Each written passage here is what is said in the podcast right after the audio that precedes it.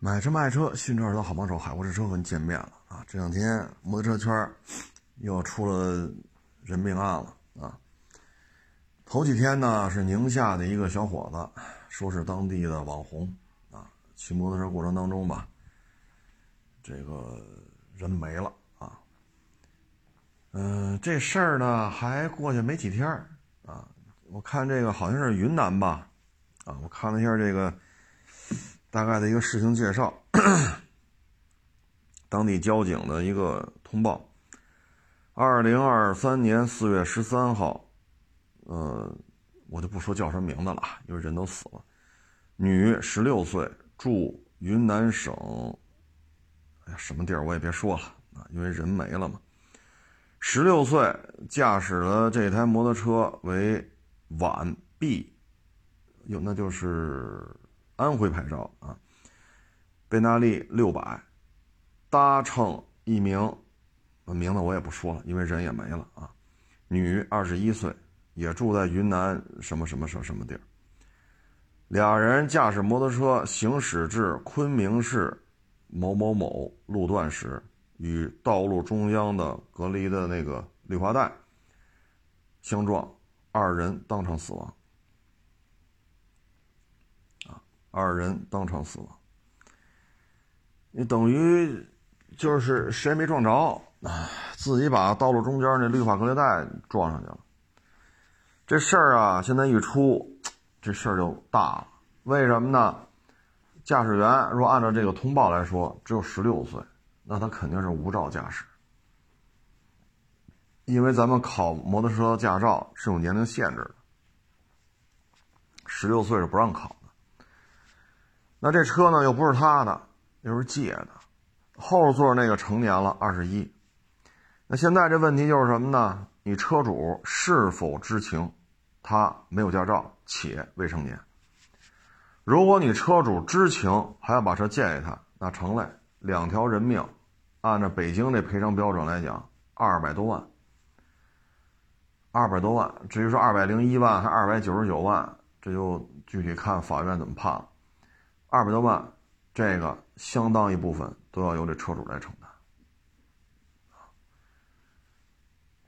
所以这个摩托车往外借一定得注意，啊，一定得注意。你现在这事儿出了，啊，两条人命，那警察肯定得找你啊。两条人命必须得反复的落实，到底这事怎么回事？那你车主你就得证明我没借给他。我知道他要是没驾照、未成年，我我我不借给他，这怎么怎么着？你得有这个证据啊！你要拿不出证据来，这事儿大了，啊！你要承担相当部分的赔偿责任。原来呢，咱也分享过，好像是个大水鸟吧，好像是。车主呢买回来了，合法牌照买，合法途径买的，合法上牌，然后就在这儿，是吧？周围人都过来看，嚯家这宝马大水鸟，这么大个儿，好几呃二十多万啊！这在当地，这哟这好家伙，然后国一小伙子就要借过来骑。这车主说了，你这么年轻，你骑不了，你骑这摩托车会出事儿，你别骑啊，你别骑，不能给你骑。然后呢，看完了，咱就回屋了，啊，他院子嘛，然后就上两节台阶就进屋了。进屋了，这哥儿几个就玩牌吧，啊，玩牌就把烟呀、打火机啊、钥匙都拿出来了，就放边上。然后几个人就玩牌，玩着玩着，突然听见宝马摩托车启动了，哎呦，坏了！几个人赶紧冲出来，那个要借车，车主不借，那小伙子已经骑着大水鸟跑了。你看他着车挂档，他就走。这几个人听见了声了，再从牌桌上起来，冲出屋子，再下了几节台阶跑院子里，你肯定追不上他。得，这下可坏了。几个人说：“这可怎么办呢？”没一会儿，交警来了。那什么什么牌号的那宝马摩托是谁的呀？啊，是你的吗？哼，是。走一趟吧。那骑摩托车撞死了。然后法院怎么判的呢？首先，周围这一堆人都看着摩托车新鲜，是吧？大水鸟这么大个儿，二十多万。明确的车主告诉这小伙子，你不能骑，我不能借给你啊，什么危险，这个那那个这个。周围这一圈人都可以证明车主明确的不同意不借给你，因为不安全。这我这些人都可以证明车主是这么说的。然后进屋子玩牌，这屋里边还是一大堆人嘛，这一大堆人也都可以证明车主把钥匙、什么什么手手机啊、烟呀、打火机掏出放一边了，也没有说借给他。这小伙子是大家不注意偷着把这钥匙偷跑了。然后大家冲出去了，一起冲出去的，让他别骑，让他回来。所以就因为有大量的人证可以证明事情的过程是这样的，所以判的就是这小伙子自己承担全部责任。但是这摩托车撞成这样了，你要说报废了，二十多万没了，刚买的，你说是不是心疼啊？好，你修那二十多万大水鸟撞的稀里哗啦，修好了这也一大笔钱呢。按理说他是可以起诉这个小孩不是死了吗？可以起诉他的爹妈，让他爹妈来赔这台车，这个大水鸟。但是车主讲话，我就别起诉了，白发人送黑发人，我再管他爹妈要钱，算了吧，我认倒霉吧，二十多万大水鸟。你说这这还不错，没有背上赔偿官司，是吧？就是车给干成这样。人家赔偿呢？除了这车，你得给人小孩家里怎么着得百百十来万吧？那现在这个按警方通报，十六岁未成年小女孩借的借的摩托车出去跑，那你车主就得自证了，你得有充分的证据证明我不知道他未成年，我不知道他没驾照，我跟他说了。要注意安全，你有驾照吗？他说有，然后怎么怎么着，你得自证。如果说你知道他未成年，啊，或者说你像咱们这个，这个这个这个社交媒体都会标注年龄，如果人标注的就是十六岁，你没有加为好友，啊，然后又频繁的这种沟通，啊，说约个吃个饭呀，约着出去一起骑摩托啊，他那清清楚楚写着十六岁。你要再说你不知情，谁信呢？因为社交媒体上都会标注年龄的。啊，如果说人找出证据来了，说这小姑娘十六岁生日的时候，什么生日 party，你给人发祝福了，或者你去吃这个生日宴会了，那你要再说你不知道他未成年，谁信呢？唉，所以这要承担比较大的赔偿责任的话。这两条人命二百多万，那你车主掏钱吧？你不掏钱怎么办呢？啊，所以摩托车呀，别轻易的借，因为摩托车就是不安全，很很直白的就告诉大家，这玩意儿就是不安全，它就是肉包铁，它制动的稳定性比不了汽车，汽车最起码四个点，这是两个轱辘，稍微一晃就摔车了。再一个紧急制动，包括这个碰撞、刮擦之后的这种人的伤亡概率，就是比汽车高。你说俩车啊，比如说立汤路限速七十，俩车开到五十，砰刮一下，刮一下就停下来就完了吧？但摩托车要五十公里，俩摩托车刮一下，或者摩托车跟汽车刮一下，这驾驶员准摔出去，摔出去就是伤，要是赶寸了，人没了。它危险系数就是高。所以你说这个这么危险的这么一个交通方式，它对于人的驾控控车能力要求很高，而我们的短视频平台完全忽略这些。你看，我认识一些知名的车手，啊，这个当然岁数都有点大了啊，跟人平台的要求不一样，人平台要求是女骑啊，前顶后撅，青春靓丽，实话嗲嗲的，然后露一点。这儿露一点，那儿露一点，对吧？你得，比如，比如说啊，穿一个大头靴，白袜子到小腿肚子，到膝盖底下，上面穿那种学生学生那种套裙儿，那不拉几啊，或者叫连衣裙儿，然后胳膊肘子露着，大膝盖露着，戴一头盔，脚底下穿一个大头鞋，看上去特别的，他自己觉得特别美。那这些车手哪个也不这样啊？我认识这些车手都他妈糙老爷们儿。你说小白脸儿这几个，我看哪个也没看出来像小白脸来。这些这些这个相貌，包括这性别，都是糙老爷们儿啊。所以你这你看他们这些没人没有什么流量啊。但是有时候咱们就我就好奇，就就就说，你一个小姑娘啊，一米六、一米六二、一米六三，白丝袜拉到膝盖下边，底下穿一个大头鞋，啊，那鞋明显的比脚要大得多啊。然后上面是一个短裙什么连衣裙，就是学生套装那种，然后短袖露着大胳膊肘子，你这个护具护全了吗？这是第一。第二。穿大头鞋骑一个挂档车，您的大头鞋怎么挂档啊？对吗？踩挑踩挑，你一般都是这种国际档，现在循环档的摩托车很少了。您穿一大头鞋，您这换挡怎么换呢？哎，他觉得我自己美美的，拍个小视频，我有流量了，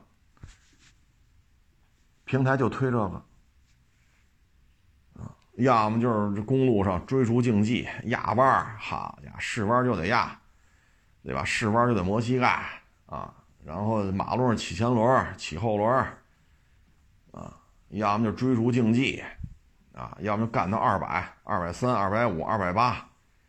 这些短视频在，就是这些短视频在短视频平台上可以说是泛滥啊，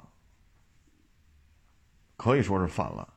有几个你你看我认识这有几个就在是教驾控的，没有什么人看，没有什么人看，啊，你包括那金卡纳那个女的，是一个冠军车手，啊，跑一圈下来是圈速是非常快，全国第一。你看有流量吗？没有，平台也不推。你说你这驾控这个那，他告诉你你有商业推广嫌疑。那我倒要问了，那万人摸那位女骑，她这短视频有多少商业推广？你们他妈平台哪个限流了？真他妈到这个金卡纳冠军全国第一，这女骑手在这跑圈啊，反而这叫商业推广，还要限流？这干的是人事儿为什么这么干？万人摸人要做直播，说这一次直播俩小时，直播打赏三万，平台要拿一万五。所以压再商业推广，平台也不会拦着，因为平台跟着分钱了。你像这金卡纳，这个第一，这女的在这骑，啊，商业推广限流这个那，咱就没法说了，啊，可以说平台为了利益，啊，可以说是不管不顾的。这么多人在摩托车上炫，你就说这位万万人摸。啊，这位女骑，您跑公路比赛成绩如何呀？您骑着越野摩托车或者这些啊非常专业的 ADV 去荒漠戈壁，您骑的又如何呀？我听圈里人给我传回来的，反正您这个是吧？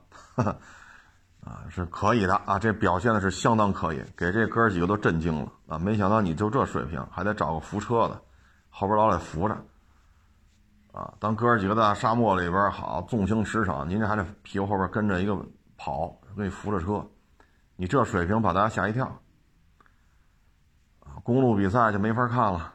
啊，那圈速，啊，老是老是倒数，那好，你骑行不行。那我骑个帅总成吧？好嘞，那好，你这个骑的帅，你这帅吗？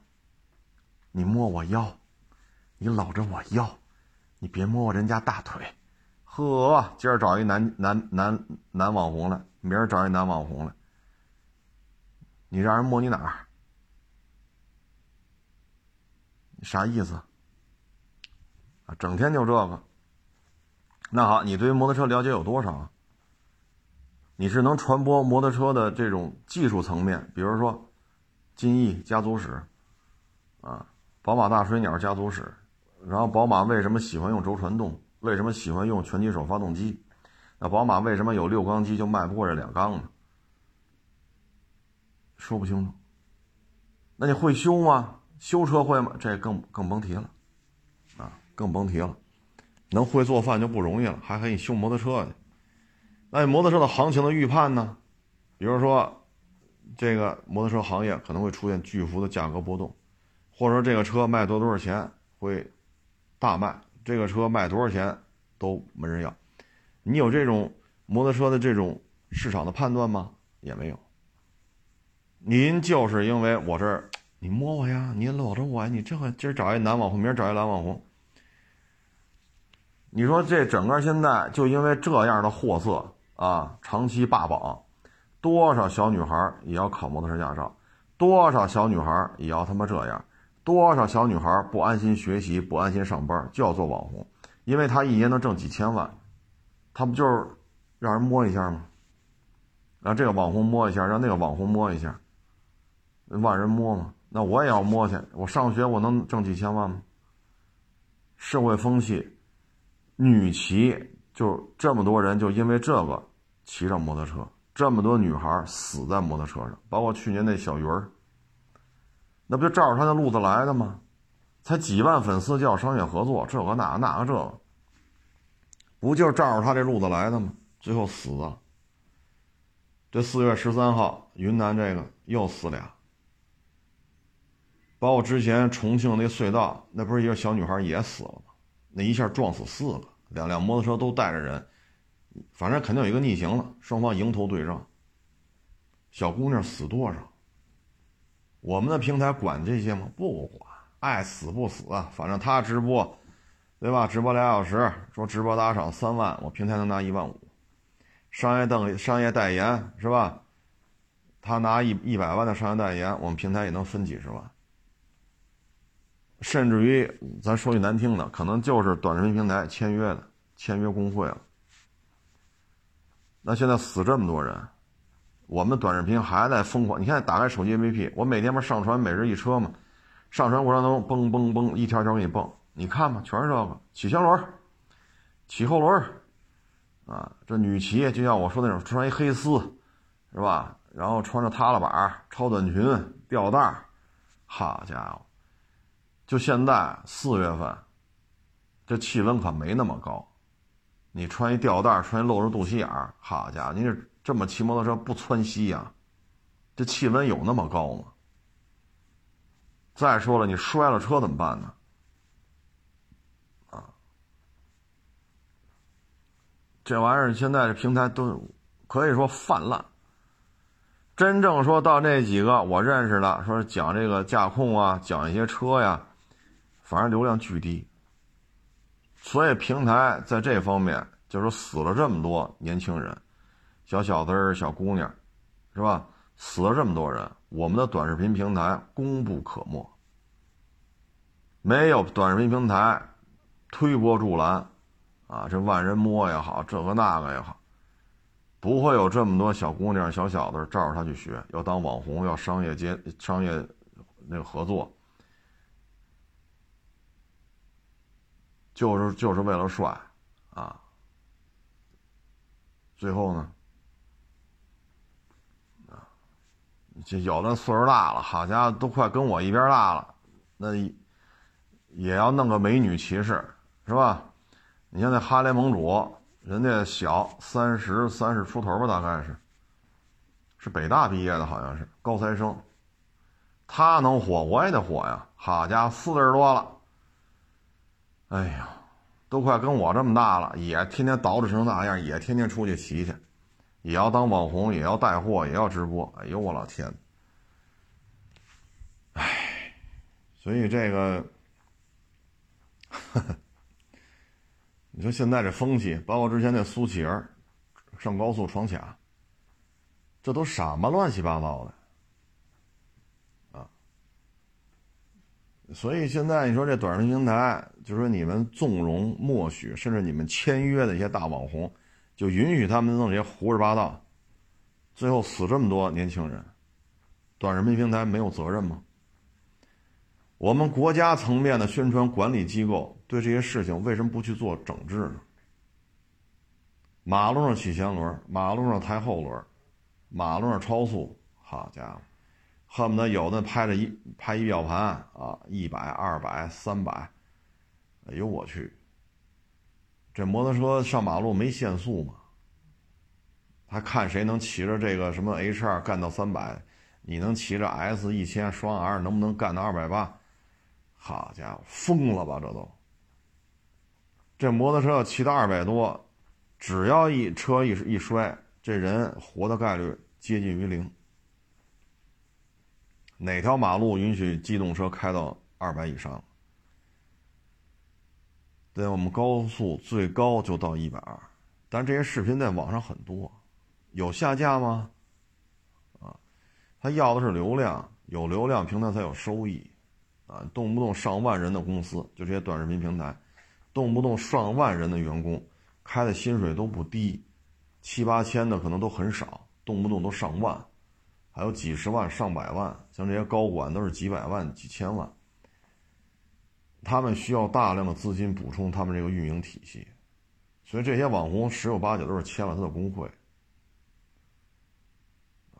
所以这种现象就是很无奈，啊，真死人了，左一个右一个。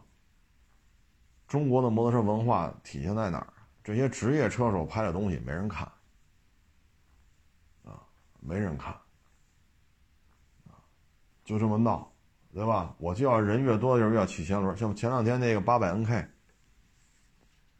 那么窄的一条路，那么多汽车、摩托车，两边那么多人，非要在这起前轮，呱唧怼在前面大卡车屁股上，躺在地下，头盔里边流出来好多血，都没有意识了，是死是活也不知道。我就得人前显贵，我就得出风头。出风头才有流量，有流量我就有钱了。这个已经深深的，这个逻辑关系已经深深的烙在年轻一代的脑海当中。啊，现在左一个右一个死这么多人，短视频平台不应该负点责任吗？短视频平台为了流量，可以说干了很多，在我们看来啊，缺德事儿。你像之前那个地道地道。吃烤鸭，把那卷饼当餐巾纸擦，擦完扔了，你这是不是浪费粮食？第二，烤鸭卷饼是加片下来那个鸭肉，蘸上酱，啊，搁点黄瓜条，搁点葱丝，拿这面饼一卷，这么吃的。你这么胡鸡巴拍，糟蹋了北京的饮食文化，糟蹋了北京的语言文化。北京人说话不这样，平台管吗？不管。我不管中华民族老祖留下这些餐饮这些，啊，你说是小吃也好，你说正式的一道菜也好，我不管它被糟蹋成什么样，我要的是流量。这个时候他不管他，你说这些平台高管是不是中国人？是。中国人允许中国人这么糟蹋中国老祖宗留下这些，这些，你说菜也好，小吃也好。这是不是浪费粮食？在这烤鸭是抱着一整只跟那啃吗？你是在正确的方向去宣传这道菜肴吗？你说好，这道菜不对，为什么呢？烤的火候不对，烤之前这鸭子处理的手法哪儿欠点火候，然后吃的时候这道酱有什么讲究？你要真是这么讲下来啊，说这道这叫烤鸭，它怎么怎么怎么怎么着，我们也愿意听。你这叫什么呀？面饼当餐巾纸，你是不是浪费粮食？第二，烤鸭是这么吃吗？第三，北京人谁他妈这么说话？你左手糟蹋北京的这个饮食文化，右手糟蹋北京话，平台管吗？不管，还天天推首页，我都给他拉黑了，手机上崩，我在手机锁屏的状态崩，您感兴趣的又发什么什么什么？我一看，我操，都拉黑了，还给我推呢。你说平台这帮审核的、这些管事儿的，是不是中国人？就任由为了流量就这么糟蹋语言文化、饮食文化？你说这这合适吗？再像这两天又开始来了，喝豆汁就得吐，喝了就得吐，喝了就得吐，谁让你喝了呀？这东西对身体是有好处的。那可乐、雪碧里边都是糖浆啊，都是糖啊。原来电视台做过这实验，把一瓶可乐熬熬完之后，那就是好几块方糖的量，相当于就喝白糖呢，而且上了色素的白糖啊。那豆汁对身体有好处，你接受不了这口味，你可以不喝呀。喝了在镜头面前吐，喝了在镜头面前吐，吐的满地都是。你去人饭馆里这么吃饭呀？你像这种 喝豆汁儿对身体是有好处，你不接受你可以不喝呀。那你这种诚心这么拍，拍完了吐的满桌子都是，你什么意思呀？第一，你是否受到别人胁迫呀？第二，现在跟风拍这个，我传每日一车的时候，手机上。就这两天就看见五六段这么拍的，这是北京地区老祖宗留下来的。你不愿意喝，你可以不喝。你吐的满桌子都是，吐的满地都是，恨不得恨不得往那手机拍照，往那手机上吐，有意思吗？再加两句，牲口都不喝，猪狗都不喝，有的说了牲口才喝。还有一个说是俄罗斯和中国的这种混血儿，啊，长得确实很像中国人，但眉宇之间多多少少是有些外国人的血统。一女的，短发，呲着大门牙。之前我看他说过几段，我说还行啊，中国文化，北京文化，好，好像那是他儿子。你说你自己说生在北京，长在北京，地道的北京话，就在北京挣钱买房。结婚生孩子，你现在拉着你儿子也拍，拍完也跟这吐，你儿子也吐，你也吐，拿北京的这种小吃，拿北京的这些菜系，这是要干嘛呀？你不爱喝，没人逼着你喝呀，就这还生在这儿，长在这儿呢。中国俄罗斯混血，咱就说文词儿啊，咱不说难听的，您这混血儿。你不是生在这儿长在这儿吗？你看现在这个，啊，你说这怎么聊这个？豆汁儿没人逼着你喝，你不愿意喝你可以不喝，你愿意喝你就喝。现在平台就推这些东西，啊，故意摆拍，对着镜头喷，喷的镜头都是，要么吐一桌子，要么吐一地。你是不是要干嘛呀？一说老外的咖啡那么苦，哇，好美呀，好香啊！这是美国正宗的咖啡，哇，每天喝一杯，哇塞，哎呀，好香！我说这东西这么苦，他妈香在哪儿啊？香在哪儿啊？你包括现在国内这文化就是这样。你看，现在年轻人还有几个愿意喝茶呢？全他妈喝咖啡去啊！老祖宗讲的红茶、绿茶、普洱茶、花茶、高沫，对吧？这东西是吧？祖宗留下了。现在年轻一代全喝咖啡，你说这就是文化导向的问题。这就是文化导向的问题，甚至因为买了个什么什么摩托车，我就必须得喝咖啡，好喝不好喝放一边，我必须摆拍，发朋友圈。这就是文化导向的问题，唉，所以这东西你说说，啊，喝豆汁儿对身体是有好处的，啊，但是现在你看看。啊这这这这个导向啊，导的是真够可以的，啊，你喝一杯咖啡啊，要往里放一块糖、两块糖，那一杯咖啡有多少毫升啊？一小一一一小杯子，你要放一块方糖、两块方糖，这一杯子里搁这么多糖，嗨，咱也不说那么多了啊，这东西别到时候咱说完了动了谁的奶酪。是吧？人家指着卖这咖啡还过日子呢，啊，反正这个文化啊，咖啡不是中国人的传统文化，喝茶这个是，吃烤鸭是，吃卤煮吃驴打滚，吃艾窝窝，喝豆汁儿，焦圈儿，炸油条，吃煎饼，这都是咱们老祖宗留下来的。啊，老祖宗留下来的几百年、几千年，这是有传承的。啊，到您这儿一拍就得吐，说猪狗不不喝，啊，或者猪狗才喝。这么聊天就没有意思了，啊，就就就没有意思了！作为一个中国人，自己拆自己国家美食的台，尤其是那什么地道地道的，有意思吗？啊，平台就是这么推。我们作为生在这儿、长在这儿的北京人，我们觉得这个人就是在糟蹋北京语言文化，糟蹋北京的饮食文化。平台照样推，人家不管这个。说中国的语言文化被弄得乌烟瘴气，中国的饮食文化被弄得乌烟瘴气，我不管，我就是流量，压直播带货能做五万块钱打赏，我平台能分两万五，这就够了。你说这些平台、短视频平台这些高管哪个不是文化人？哪个不是名校毕业的？那你们的所作所为跟你们受的高等教育相匹配吗？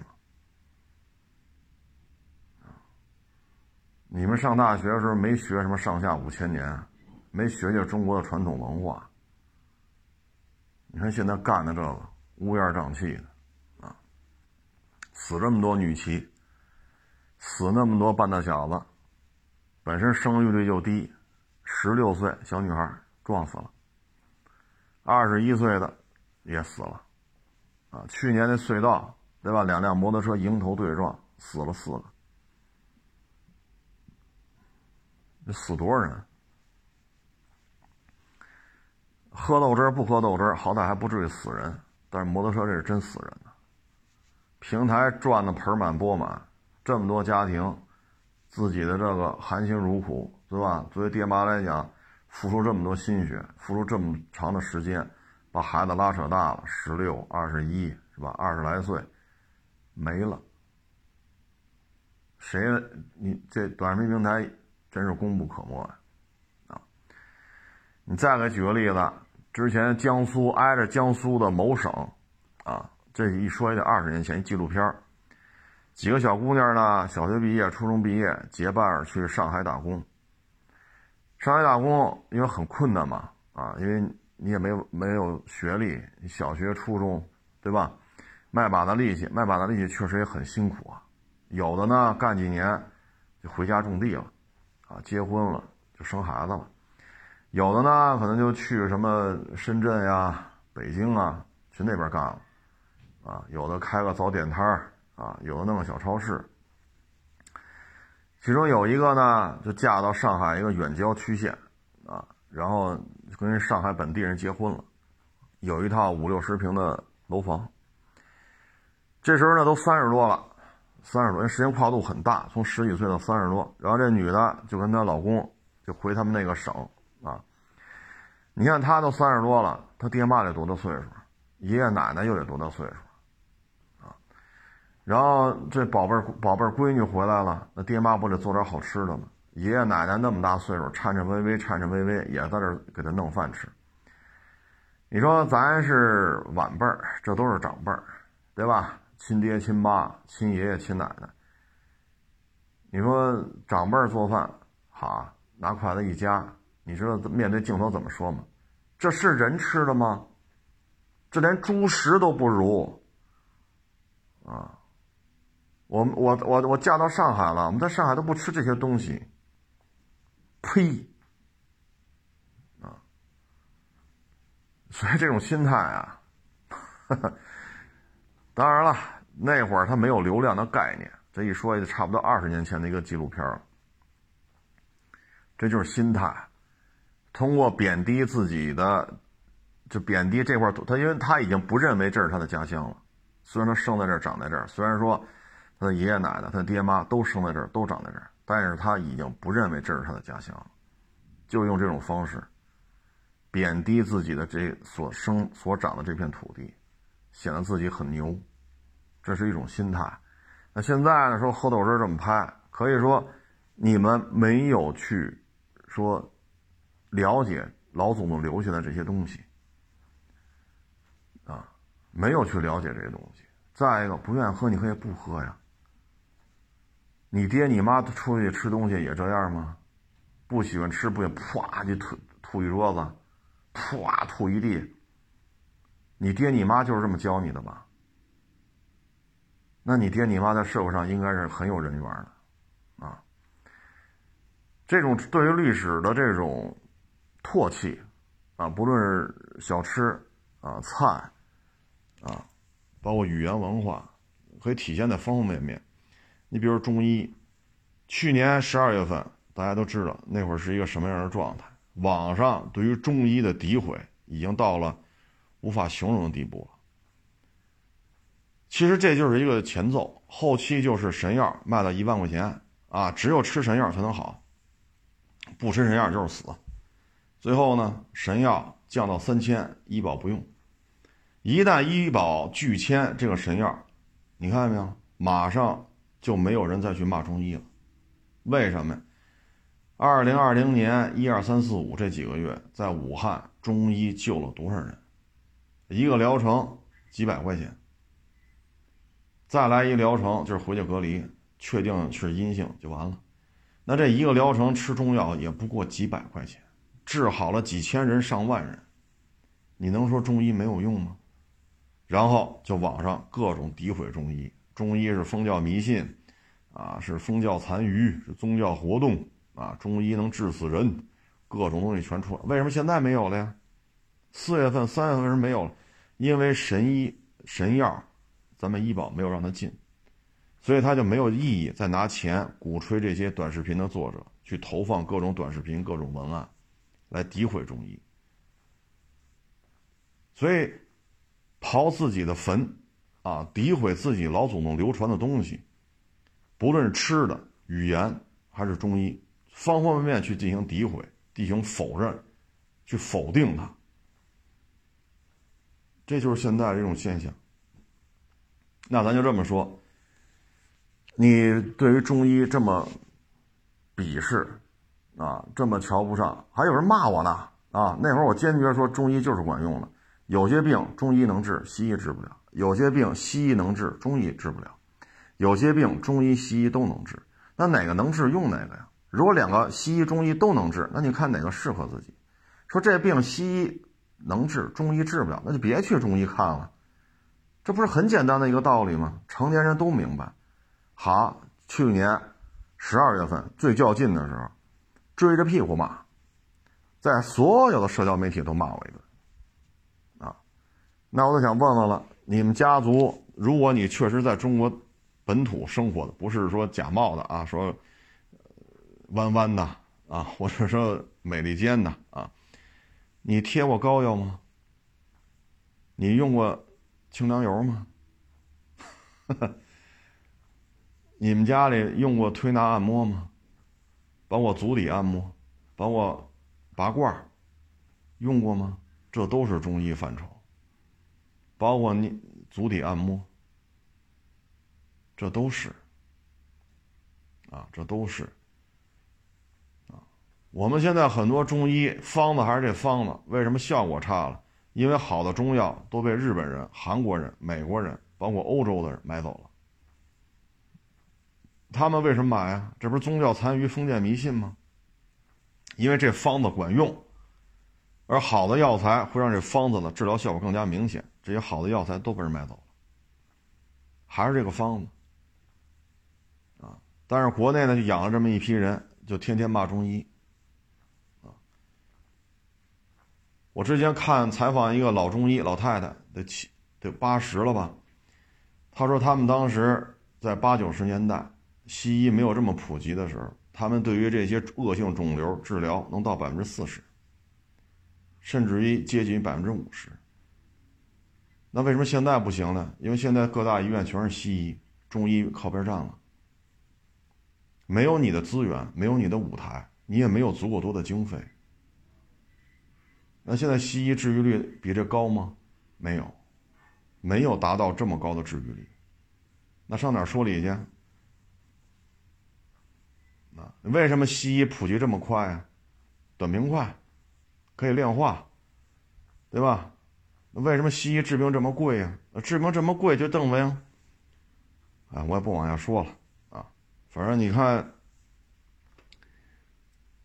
这个西医是吧？什么费用都高，啊，所以各个利益的这种结合体，对于这个东西就很就会很推崇，啊，就会很推崇。啊反正还是那句话，你这个病西医治不了，中医能治，那你就看中医；这个病中医治不了，只能看西医，那咱就看西医。没有说互相否定的，谁好用谁的。当中医、西医都能治的时候，你看你自己的这种状态，适合中医还是适合西医，就这么一个道理，就不能公开说。就这么几句话，谁公开说，谁就死全家。啊，所以你说。就像刚才说的，你做过足底按摩吗？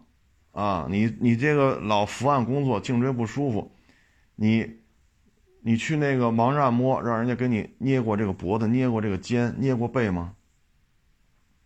你贴过膏药吗？你用过清凉油吗？这些都是中医。啊，前两天我还看呢，美军美军部队居然要拔火罐，我操！我说这他妈是美军吗？看半天还真是啊。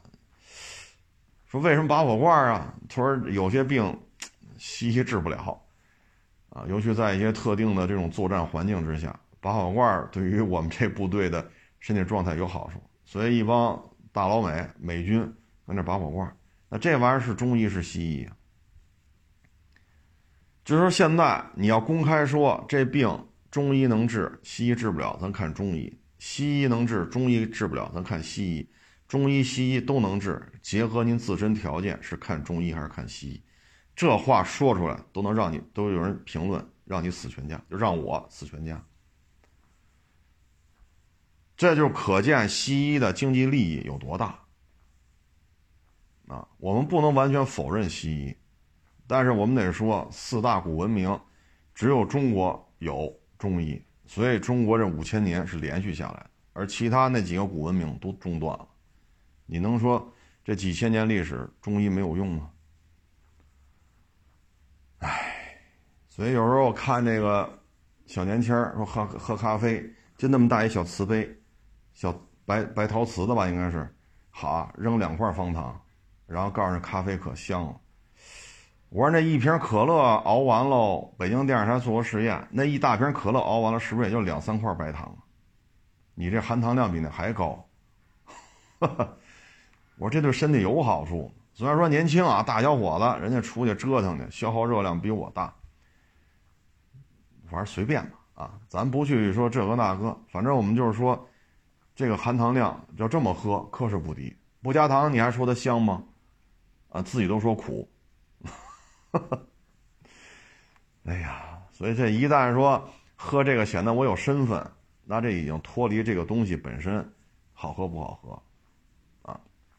同样，喝豆汁把牙吐了啊，踩过踩过北京，显得我们是吧？其他城市的人，我心里我觉得痛快。喝豆汁把它吐了啊，这个显得我们特别牛。啊，我们也把北京的这个饮食文化踩在脚底下摩擦，我心里就平衡了。啊，喝那个那么一那么一小杯，不加两块白糖太苦，喝不下去。那你为什么喝呀？这含糖量不高嘛？其实潜台词就是，都喝我也得喝，这是身份的象征。哎，所以还是那句话，你愿意喝咖啡你就喝，愿意喝豆汁儿你就喝，不愿意喝咖啡也没人逼着你喝，不愿意喝豆汁也没人逼着你喝。所以就是就是这么点事儿，但是一旦到流量里边一掺和起来，那喝咖啡就是身份，包括那买摩托车的，什么什么风格的必须喝咖啡，啊，你这玩意儿你说，所以现在一跟流量沾上，很多东西说不清了啊。还是那句话，爱喝什么喝什么。那我不爱喝咖啡，你非让我喝，我也不能喝一口吐你脸上吧。我也不能喝一口吐的满桌子都是吧？我不爱喝咖啡，我吐的满地都是，我也不能这么干吧？对吗？那你喝豆汁就能这么干，还叫好好好？那我喝咖啡这么干呢？是不是该说土老帽了？所以什么东西一旦上了流量，这有些事情啊，还是希望平台啊负点责任吧。啊，说糟改语言文化，糟改饮食文化，你们置之不理。那现在出人命了，三天两头死这些小姑娘、小小子，能不能干点人事儿，把这些违法的视频把它下了？啊，起前轮、起后轮，是吧？干到二百、三百、五百，是恨不得你把摩托车骑到超音速了都。这些视频能不能下呀？不要再上了。包括这男的摸啊，您找个男网红摸这女的，这种东西能不能下掉？能吗？啊，要不然你媳妇让我摸吗？你干吗？对吗？咱说话难听啊，确实这么说挺难听的。那你媳妇让我摸两把，你让你媳妇当大网红啊？你不干，那就这么弄。那多少家的小姑娘，什么大媳大姑娘、小媳妇儿，看看完了之后。走上不归路，这又死一个十六，后座那二十一，啊，咱们短视频平台该干该干点正经事儿，啊，别挣的盆满钵满，又上市又这个又那个，咱还是尽量保护咱们国家的花姑子吧。生育率这么低，这些小姑娘小小子是我们民族的希望，是我们国家的未来，不能左一个右一个死在摩托车上。这是咱们国家的未来，咱们国家的希望，啊。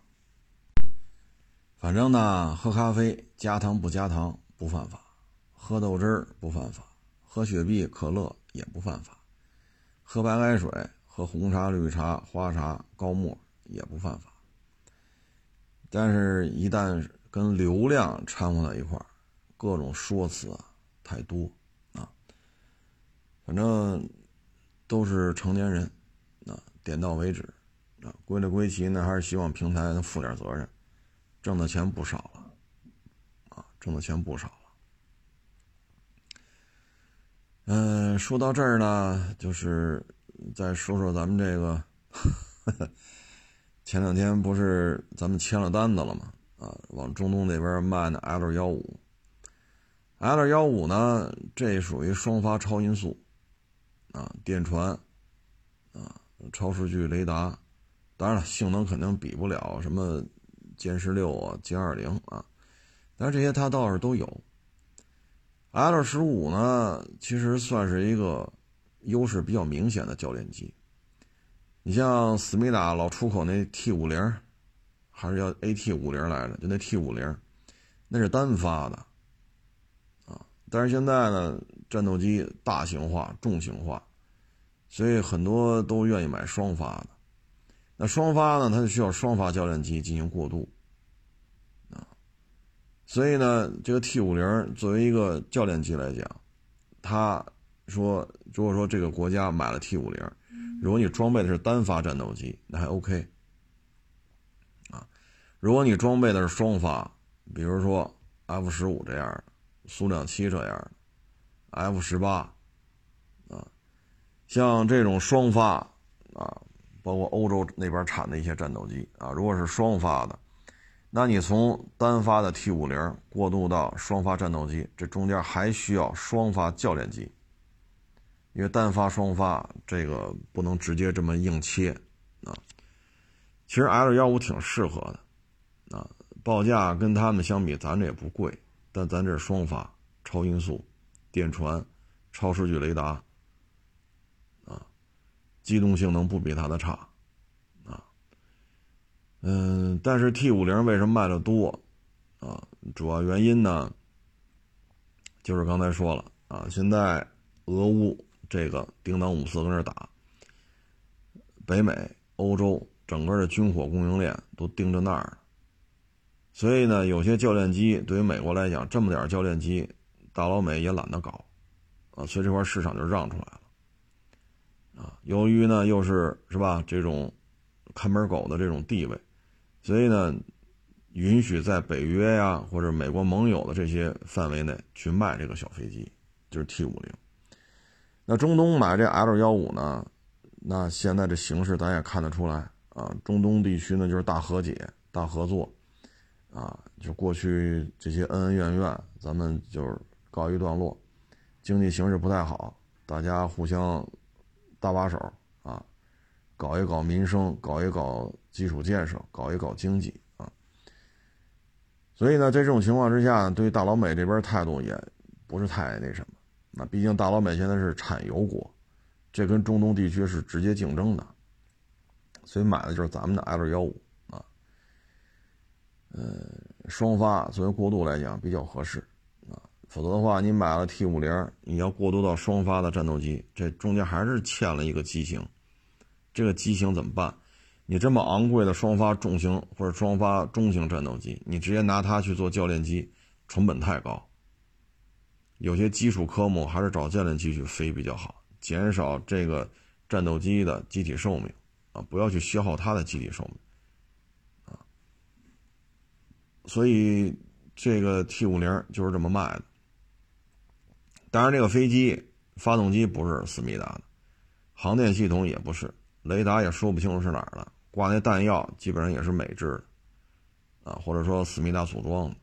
所以这个飞机呢，就是一个大的设计，但是大的设计呢，也要仰仗于大老美帮助他设计。啊，据说思密达的飞行团队，就飞机设计团队当中，还有不少台湾的，啊，也有不少印尼的。台湾呢，就是当年 IDF 啊，金国号那飞机，当时面对歼七，咱们说实话没有什么胜算。啊，以咱们当时主力战机歼七去面对 IDF，咱们其实是吃亏的。就雷达的火控、搜索距离，咱们歼七就比不了人家。航程也比歼七稍微大一点，载弹量也比歼七稍微大一点，雷达探测距离就长很多。除非是狗斗，啊，就是空中缠斗，用机炮跟那打，歼七有胜算。但是雷达也不是摆设啊。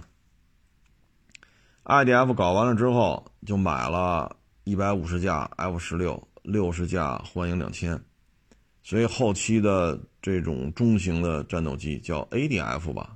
还是叫什么的？当然那个模型已经展示出来了，但是种种原因吧，啊，这种，这种这种庞大的，就体型庞大的啊，这种 ADF 战斗机，对于两岸的局势来讲呢，作为美国人来讲也怕失控，所以那个飞机没搞出来，用一百五十架 F 十六挣的钱摧毁了台湾当时自制战斗机的这个梦。那这批人呢，很多人也没地儿去。啊，你去美国人也不要你，因为是在人家扶持下你才搞的 IDF，人家不需要你；去欧洲人也不用你，最后思密达那边用了不少啊，就当然也只是小道消息啊。嗯，所以现在你要说单纯看，我觉得 L 幺五还是要比 T 五零好一些啊。发动机也国产了，这个发动机不会再指着乌克兰了啊，因为这个咱们涡扇十、涡扇十五、涡扇二十都搞出来了。给这个 L 幺五搞这么点小推力的发动机，这个难度不大，啊，咱们既然能够批量出口，也就不会去顾及乌克兰说卡脖子，真，是不会再担心这个问题了，啊，所以有时候军工产品的出口，更多是考虑一些错综复杂的这些，嗯，政治啊、外交啊、军事，所以有些时候不是说，是吧？你想象的那样。嗯，但是这毕竟也是，应该说目前没什么对手，啊，双发超音速电传超视距雷达，啊，这样的教练机其实不多，啊，俄罗斯那雅克系列其实是可以的，但是现在俄罗斯军工体系被这场战争拖成这样了，他也没这心思搞了。意大利呢，曾经借助雅克的这个教练机也搞了自己的，但是种种原因吧，意大利的那个。也没有太多的动静，啊，现在基本上就是思密达的，这是大量的去抢占了啊高级教练机或者说轻型战斗机，因为它功能比较多嘛，身份可以随时转换。L 幺五呢，早些年是受制于乌克兰发动机啊，现在呢就是发动机搞定了，也可以对外出口啊。对于一些小国家来讲，这玩意儿当战斗机使没问题啊。对于自己国家机队有大量的双发战斗机来说，这是一个很好的过渡。有一些糙活啊，可能就让他们去飞，不要把那些说一亿美元或者更贵的身价的这个战斗机的机体寿命消耗在一些无谓的一些，嗯，或者说低技术级别的这种作战行为当中，啊，呃，大概其就是这么一个布局吧，啊，大概其呢，咱们 R 二幺五应该说是按照海外标准设计的，R 二幺五我记得机体寿命是一万飞行小时。这个目前在世界上你很难找到机体寿命比它还长的。L 幺五航程好像是三千多一点，三千一，这是用乌克兰发动机。如果用咱们自己的发动机，油耗会低一点，有可能航程会从三千一可能变成三千二、三千三、三千四，反正就是三千多点吧。所以咱们这个飞机呢，机体寿命是异常的长啊。所以你的飞行小时除以这个飞机的运营成本、采购成本、燃料成本，这台车的飞行的每每小时的飞油成本是很低的，啊，因为机体的寿命是超长，啊，超长，啊，嗯，T 五零我记得我记得航程是不到两千，所以咱们这航程是三千一二的话，它的航程应该是一千七八。或者一千八九，所以航程小很多。如果是航程三千一、三千二的话呢，那就是挂两枚中距空空弹、两枚短距空空弹，挂一副油箱，它的座上半径，如果说以四百公四百公里画一画一个圈的话，它两枚中距空空弹、两枚近距空空弹，挂一个大油箱，能在四百公里地方，我觉得啊，当然瞎猜啊，至少能飞半个小时。就是机场起飞，飞到四百公里地方，在那转，转半个小时再飞回来。我觉得它至少有这个能力。就是航程要三千多的话，那 T 五零如果是一千八、一千九，它如果说挂上这些两枚中距空空弹、两枚短距空空弹、一个大的副油箱，它可能在二百公里的地方能飞大约三十分钟。就是机场起飞，飞到二百公里地方，在那儿巡逻、转圈。啊，然后飞半个小时就得回来，所以两个飞机的性能差异是比较大的。啊，咱不说单发双发，嗯，不说这个差异了，反正，但是就是因为是吧，美国人给他脖子上拴根绳，逮谁冲谁叫唤，所以他有些订单就归人家了。啊，这个飞机反正跟 F 十六比较像吧，哎，大家自己上网查查吧，这些东西都有的是啊。呃，现在看，反正思密达这个小军火啊，这钱儿没少挣，啊，这两天反正我看，哎，是今天是谁呀？一网友发给我一个，就是佛罗里达州出一个法案，禁止中国人在那儿买房子、买土地，之前买了的必须做报备，不报备的话，每一天罚一百美元。今后也禁止中国人在那儿买土地、买房屋。前两天呢，美国又出了五四四号这个法案，啊，一旦两国情况有变，将没收中国人在美财产，就类似这么个法案。所以这两天你说往外跑，这个大哥，嗨，这也是宣传策略嘛，跑吧。这两天我看美国丁胖子美食广场都找活都费劲了。原来丁胖子美食广场干一天就是刷盘子啊，切菜、洗菜、刷盘子，一天能给到一百六、一百八，就 dollar 啊。现在呢，一百二，工价越来越低，啊，工价越来越低，主要就是大量的人去，啊，我也纳了闷了，你去那儿干嘛去？你真是说我大明星、大导演？是吧？大富翁，我卡里几千万、上亿的 dollar，那你去那儿享受生活去？那您又没这么多钱啊？这这卖房子、卖这卖那个，就你就这么消耗的话，你你何必呢？那你还不如在国内刷盘子呢，最起码你也不用操心房子的事儿，哪还没有个饭馆啊？反正现在丁胖子。美食广场这个工价是掉的挺厉害的，大致掉了四分之一，甚至于三分之一，然后办工卡也费劲，啊，办完工卡了才能干活去，啊，这也是洗脑，啊，短视频平台也是功不可没，啊，前两天我还看一个留学中介呢，还说呢，谁说留学回去的文凭在国内不受重用？你开阔了眼界，见识到了世界的多样性，这开阔眼界不也是一个能力的体现吗？对不对？你回去面试的时候，你可以跟那些没出过国的这些单位领导，去跟他讲，在欧洲是怎么怎么着啊，英国怎么着，法国，这不一样会提高你在单位的地位。哎呦我去！我说现在他妈的找工作是还你还跟领导说这个？哪个单位领导听你白话这个呀？这真是，哎，反正现在出出国留学确实性价比确实不高，确实不高。零三年、零四年呀，也是一个比我年轻一点小伙子，家里有钱，花了多少钱？二百多，具体记不住了。反正零三年、零四年二百多啊，也是出国留学，留学回来了，一个月挣几千块钱，啊，家里也是某大型企业的这个总工，啊，有钱，回去之后还去那单位上班去，几千块钱。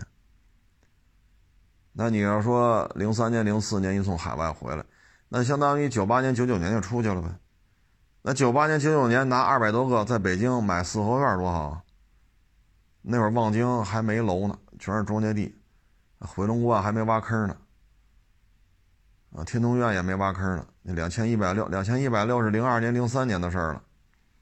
那九八年、九九年那房子还没挖坑呢。这如果当时二百多万，你说买四合院吧，啊？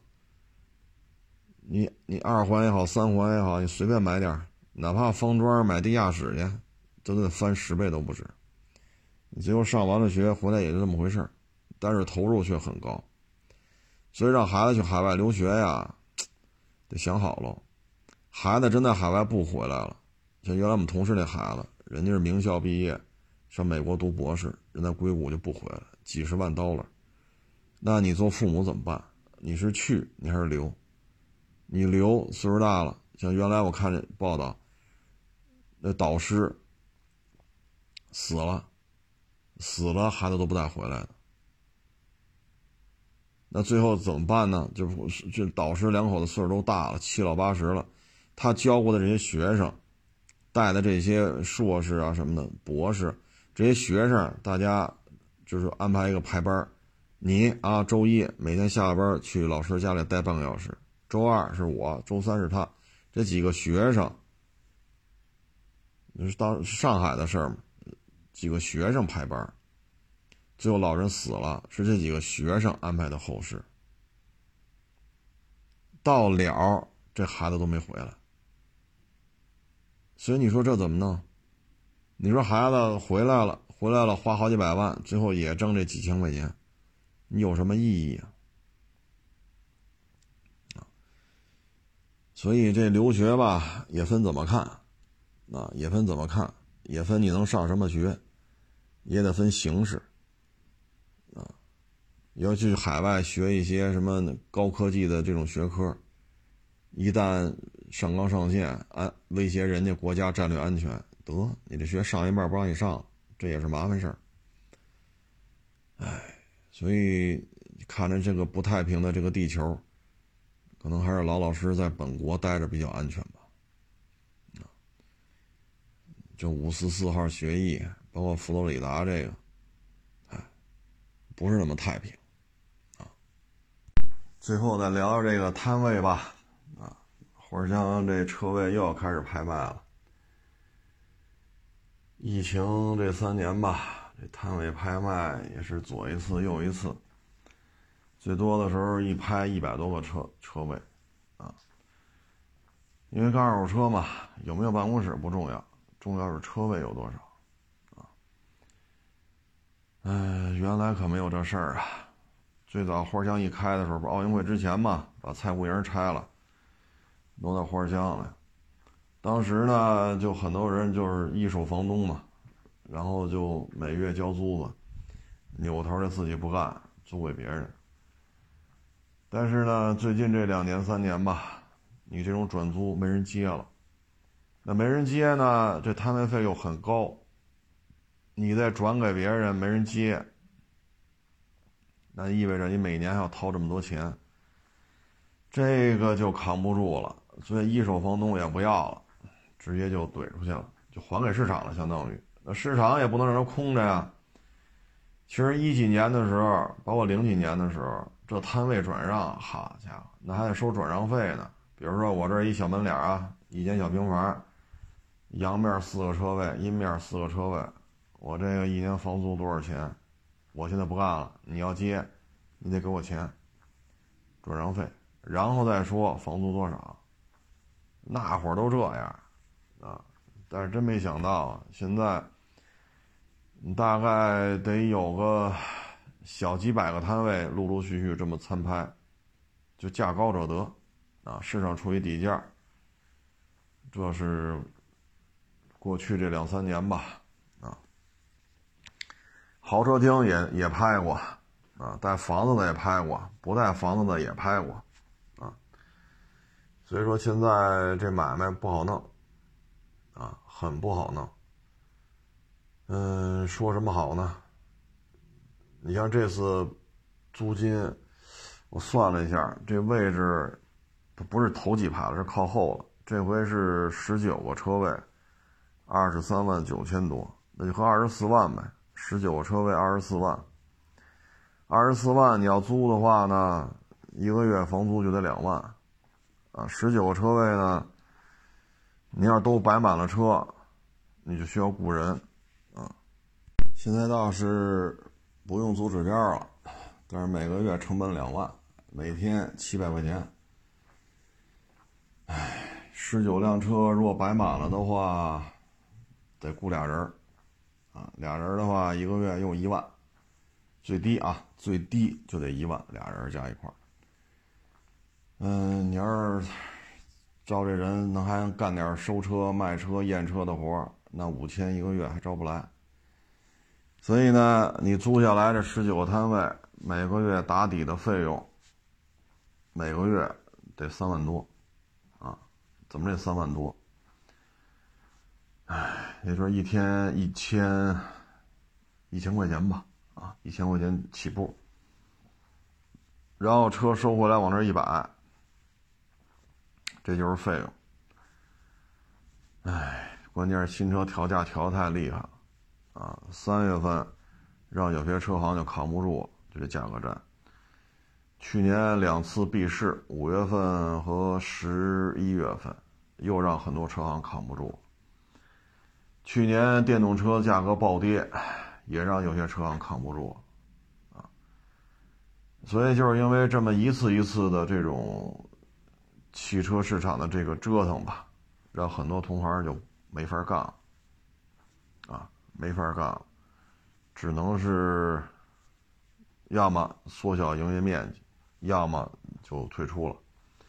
所以这些车位才能说得需要竞拍啊，竞拍呢就是你掏钱，谁车价高，这车位归谁。这如果万一拍到三十万，好家伙，那我刚才说这费用还不够，啊，就三十万，那每个月就两万多光房租。现在呢，准新的车收过来卖，风险太高，啊，很多人都问了，RAV4 啊、CRV 啊、雅阁啊、凯美瑞呀，弄点这个一九二零的，是吧？二零二一的，啊，卡罗拉雷凌啊，小轩逸。啊，速腾、宝来、帕萨特、君威、君越，这些准新车，其实很多同行都不敢接这些车，因为你不知道价格战会打到什么程度。二零二一的这车龄很短，它跟新车的这种互动是非常明显的。啊，你真说弄个零八年的那个凯美瑞，那新车降不降跟它也没关系，是吧？你弄个一零年的 CRV，那新车降不降跟它也没有太大关系啊。毕竟车龄差了十好几年呢，但是你像这二零二一的这个，谁接谁都犯嘀咕，啊，弄不好就砸手里。哎，所以现在拍吧，啊，反正肯定能拍出去，肯定有人愿意接，啊，反正这么一拍也拍了好几百个了吧。现在私下转让都困难，啊，私下但凡能转让出去，他也不会把这摊位退给市场，让市场去拍。你要知道，零几年说头几排这房子别说头几排了，就是位置好一点的吧，啊，你要弄几个门脸房，啊，你每年光吃这个，说你租给他是一个价格，你给市场是一个价格，你光每年吃这个就足以让你衣食无忧了。啊，我知道的这个，有的在花乡头几排，人一弄弄一大展厅，就后边的大展厅，好几百平米，人家的你要租，每年给人多少钱？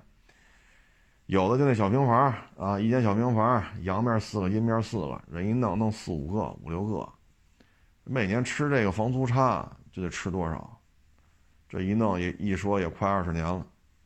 啊但是不是说最后都弄到得交交回市场，市场再去公开拍卖。哎呀，也就是这两三年的事儿啊，也这两年吧啊，这么多年了，花香也快二十年了吧，这种事情真是闻所未闻啊！就这二年，转都转不出去。这些摊位其实也让很多人嗯养家糊口吧。毕竟也将近二十年了，但是现在生意实在是太差了，实在是太差了。现在把话说难听点儿，就谁里谁手里车多，谁死得快。这话很难听，甚至于都不礼貌，但确实现在就是这样。啊，去年是这样，今年还是这样，这话没毛病。就二月份，可能谁手里车多，谁挣着了，就那一个月。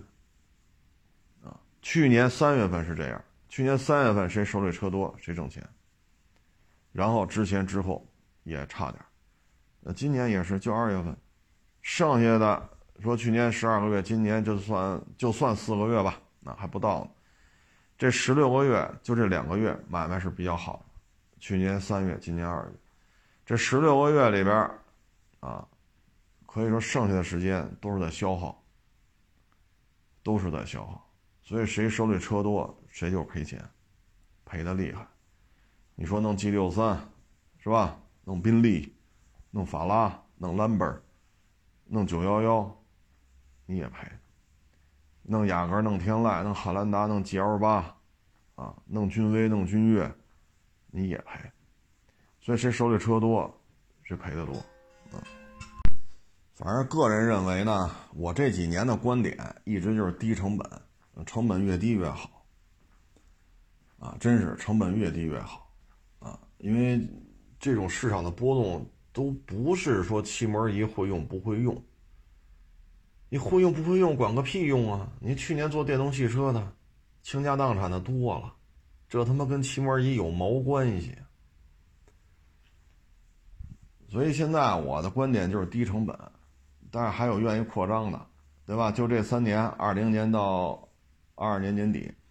还有扩大经营面积的，那就扩呗，啊，那好好干不好干自己心里清楚，自己心里清楚，随缘吧，这东西就是随缘，啊，反正个人能力也有限，啊，我就认为就是应该低成本，车呢尽量不过月，啊，不是不过夜啊，是不过月，啊，尽量当月收的车当月消化掉。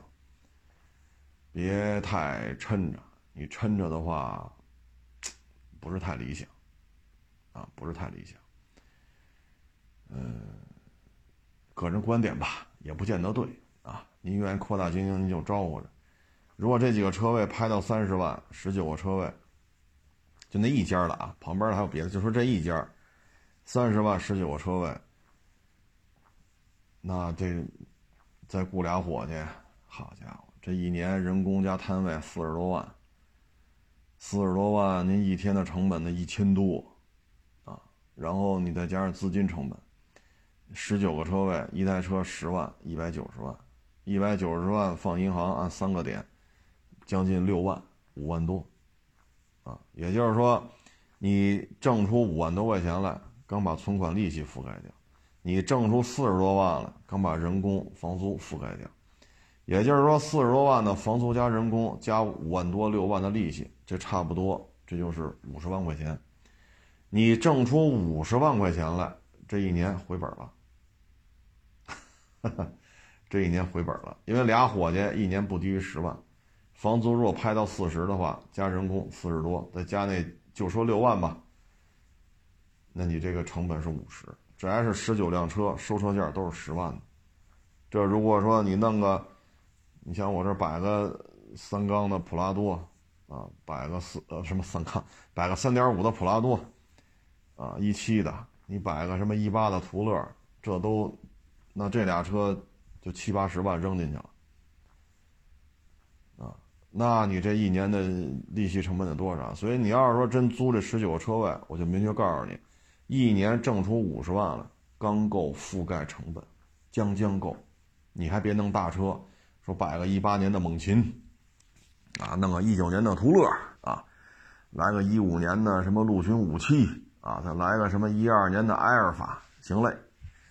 你要这么摆，你的资金成本会更高，啊，所以说你看看，你来花乡干，弄这十九个摊位，你能不能一年挣出五十万以上？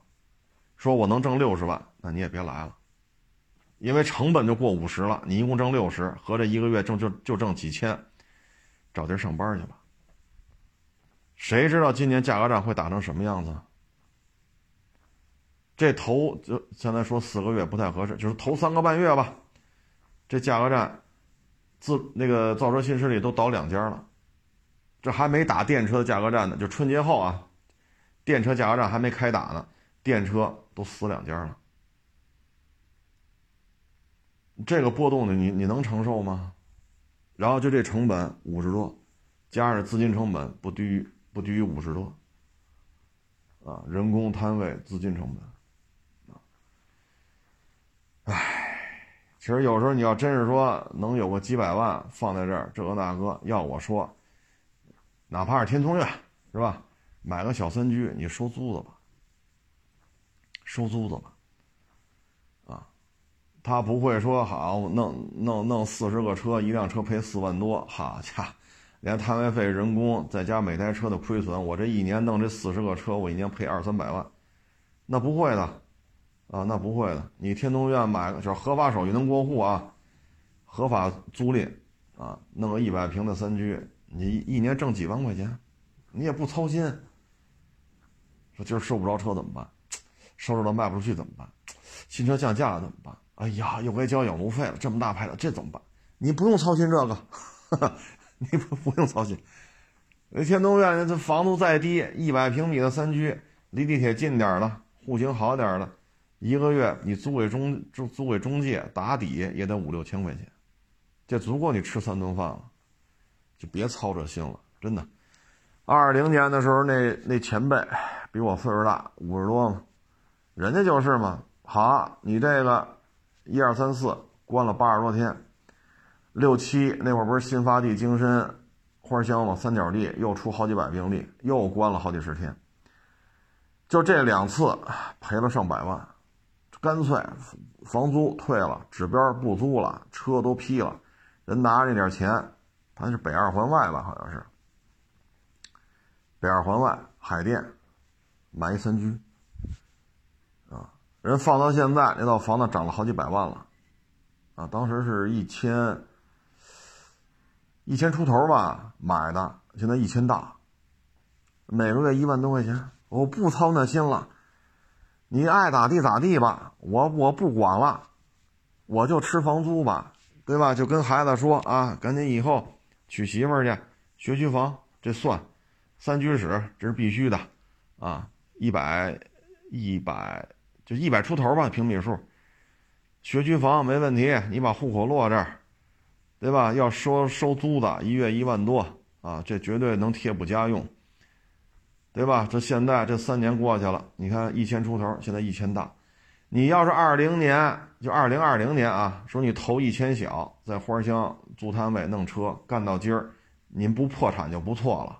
就玩大车的话，你得从一千大变成一千小。甚至连一千万都守不住，但是人家现在呢，每天遛遛弯儿，跟这个弄个炸酱面啊，去那儿吃个羊肉串儿，悠哉悠哉，啊，这房子涨了，涨好几百万呢。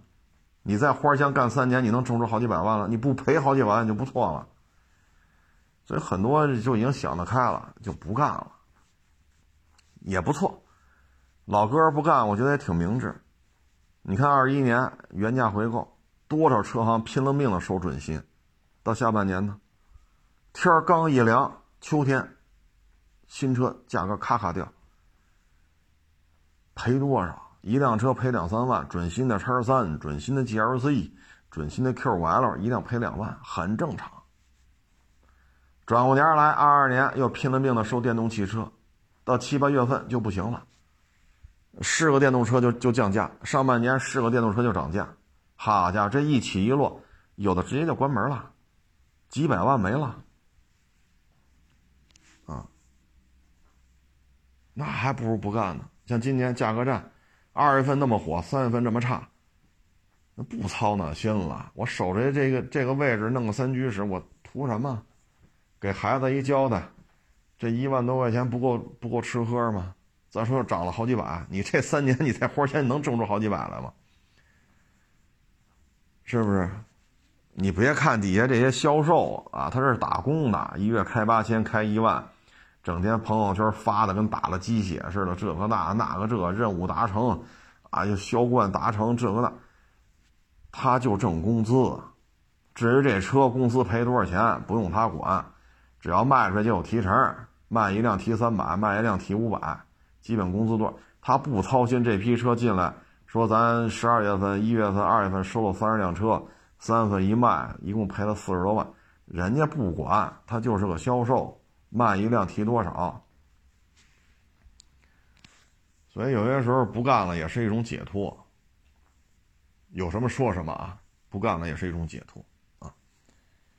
因为这个剧烈的这种起起落落啊，真的，哎呀，所以有时候我觉得这三年是吧，二零二一、二二，我能扛到今儿，我真是觉得收获蛮多的啊！你真是见证了很多过去无法想象的事情啊！你见证了很多它不应该发生，但是全国车市都发生的事儿啊，比如说电车全涨。比如说原价回购二一年的事儿，比如说今年三月份价格战，啊，这些咱都见证了，啊，也是，嗨，要说这一辈子是吧？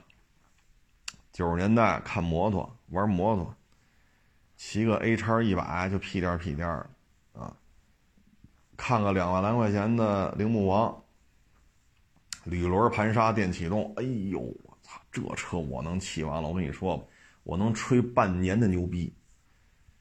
这这这当时就是豪车啊！你说现在那几千块钱一辆嘛，你先让我骑去，我不骑了。当时呢瘾头大了啊，铃木王，还有那个四个排气管子的本田幺四五，就是五羊本田幺四五加本幺四五，四个排气管子啊，中间一动，边上四个，嘟嘟嘟嘟，那家伙。好家伙，那会儿看这车，哎呦，走不动道了。其实你现在看这算个啥？排量都不到幺五零，它叫都叫幺四五，啊。然后又见证了纸媒报业的发展，啊，北京晨报免费送，啊，什么法制晚报，啊，什么精品购物指南，啊，等等等等，啊，包括小红帽。啊，包括后来纸媒，一开始九一年的时候看汽车之友，啊，然后买摩托车，后来什么舰船知识、航空知识、兵器、兵器知识、坦克装甲车辆，啊，到后来报业第一波，然后杂志第二波，倒也是这么倒的，第一波倒的是报业，第二波倒的就是杂志，然后又见证了网站。啊，早些年刚有互联网，还几十 K 呢，网速几十 K，啊，几十 K 的网速，那时候只有搜狐、新浪，啊，呃，新浪我记得首页还有一圈聊天室呢，你点地区啊，山东、河南、黑龙江啊，北京、上海，这聊天室是有地域属性的，我不知道大家还有没有印象。新浪首页打开是有这个聊天室的，啊，还有 China 人啊，三七二十一啊，这些网站大家还有印象吗？哎，现在呢就是自媒体了，啊，自媒体了，不论是门户还是垂直啊，再到这三年，好家伙！这他妈的凌志五七零卖三百万，三百万也卖了。现在一百大他也卖，操，真他妈行，啊！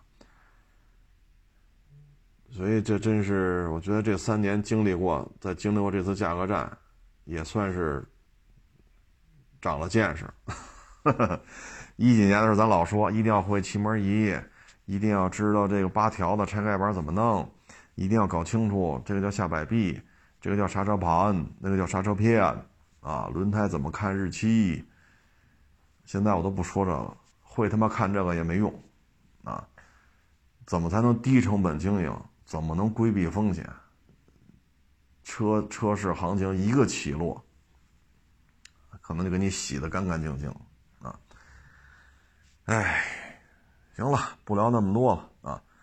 谢谢大家支持，谢谢捧场，欢迎关注我新浪微博“海阔试车手”。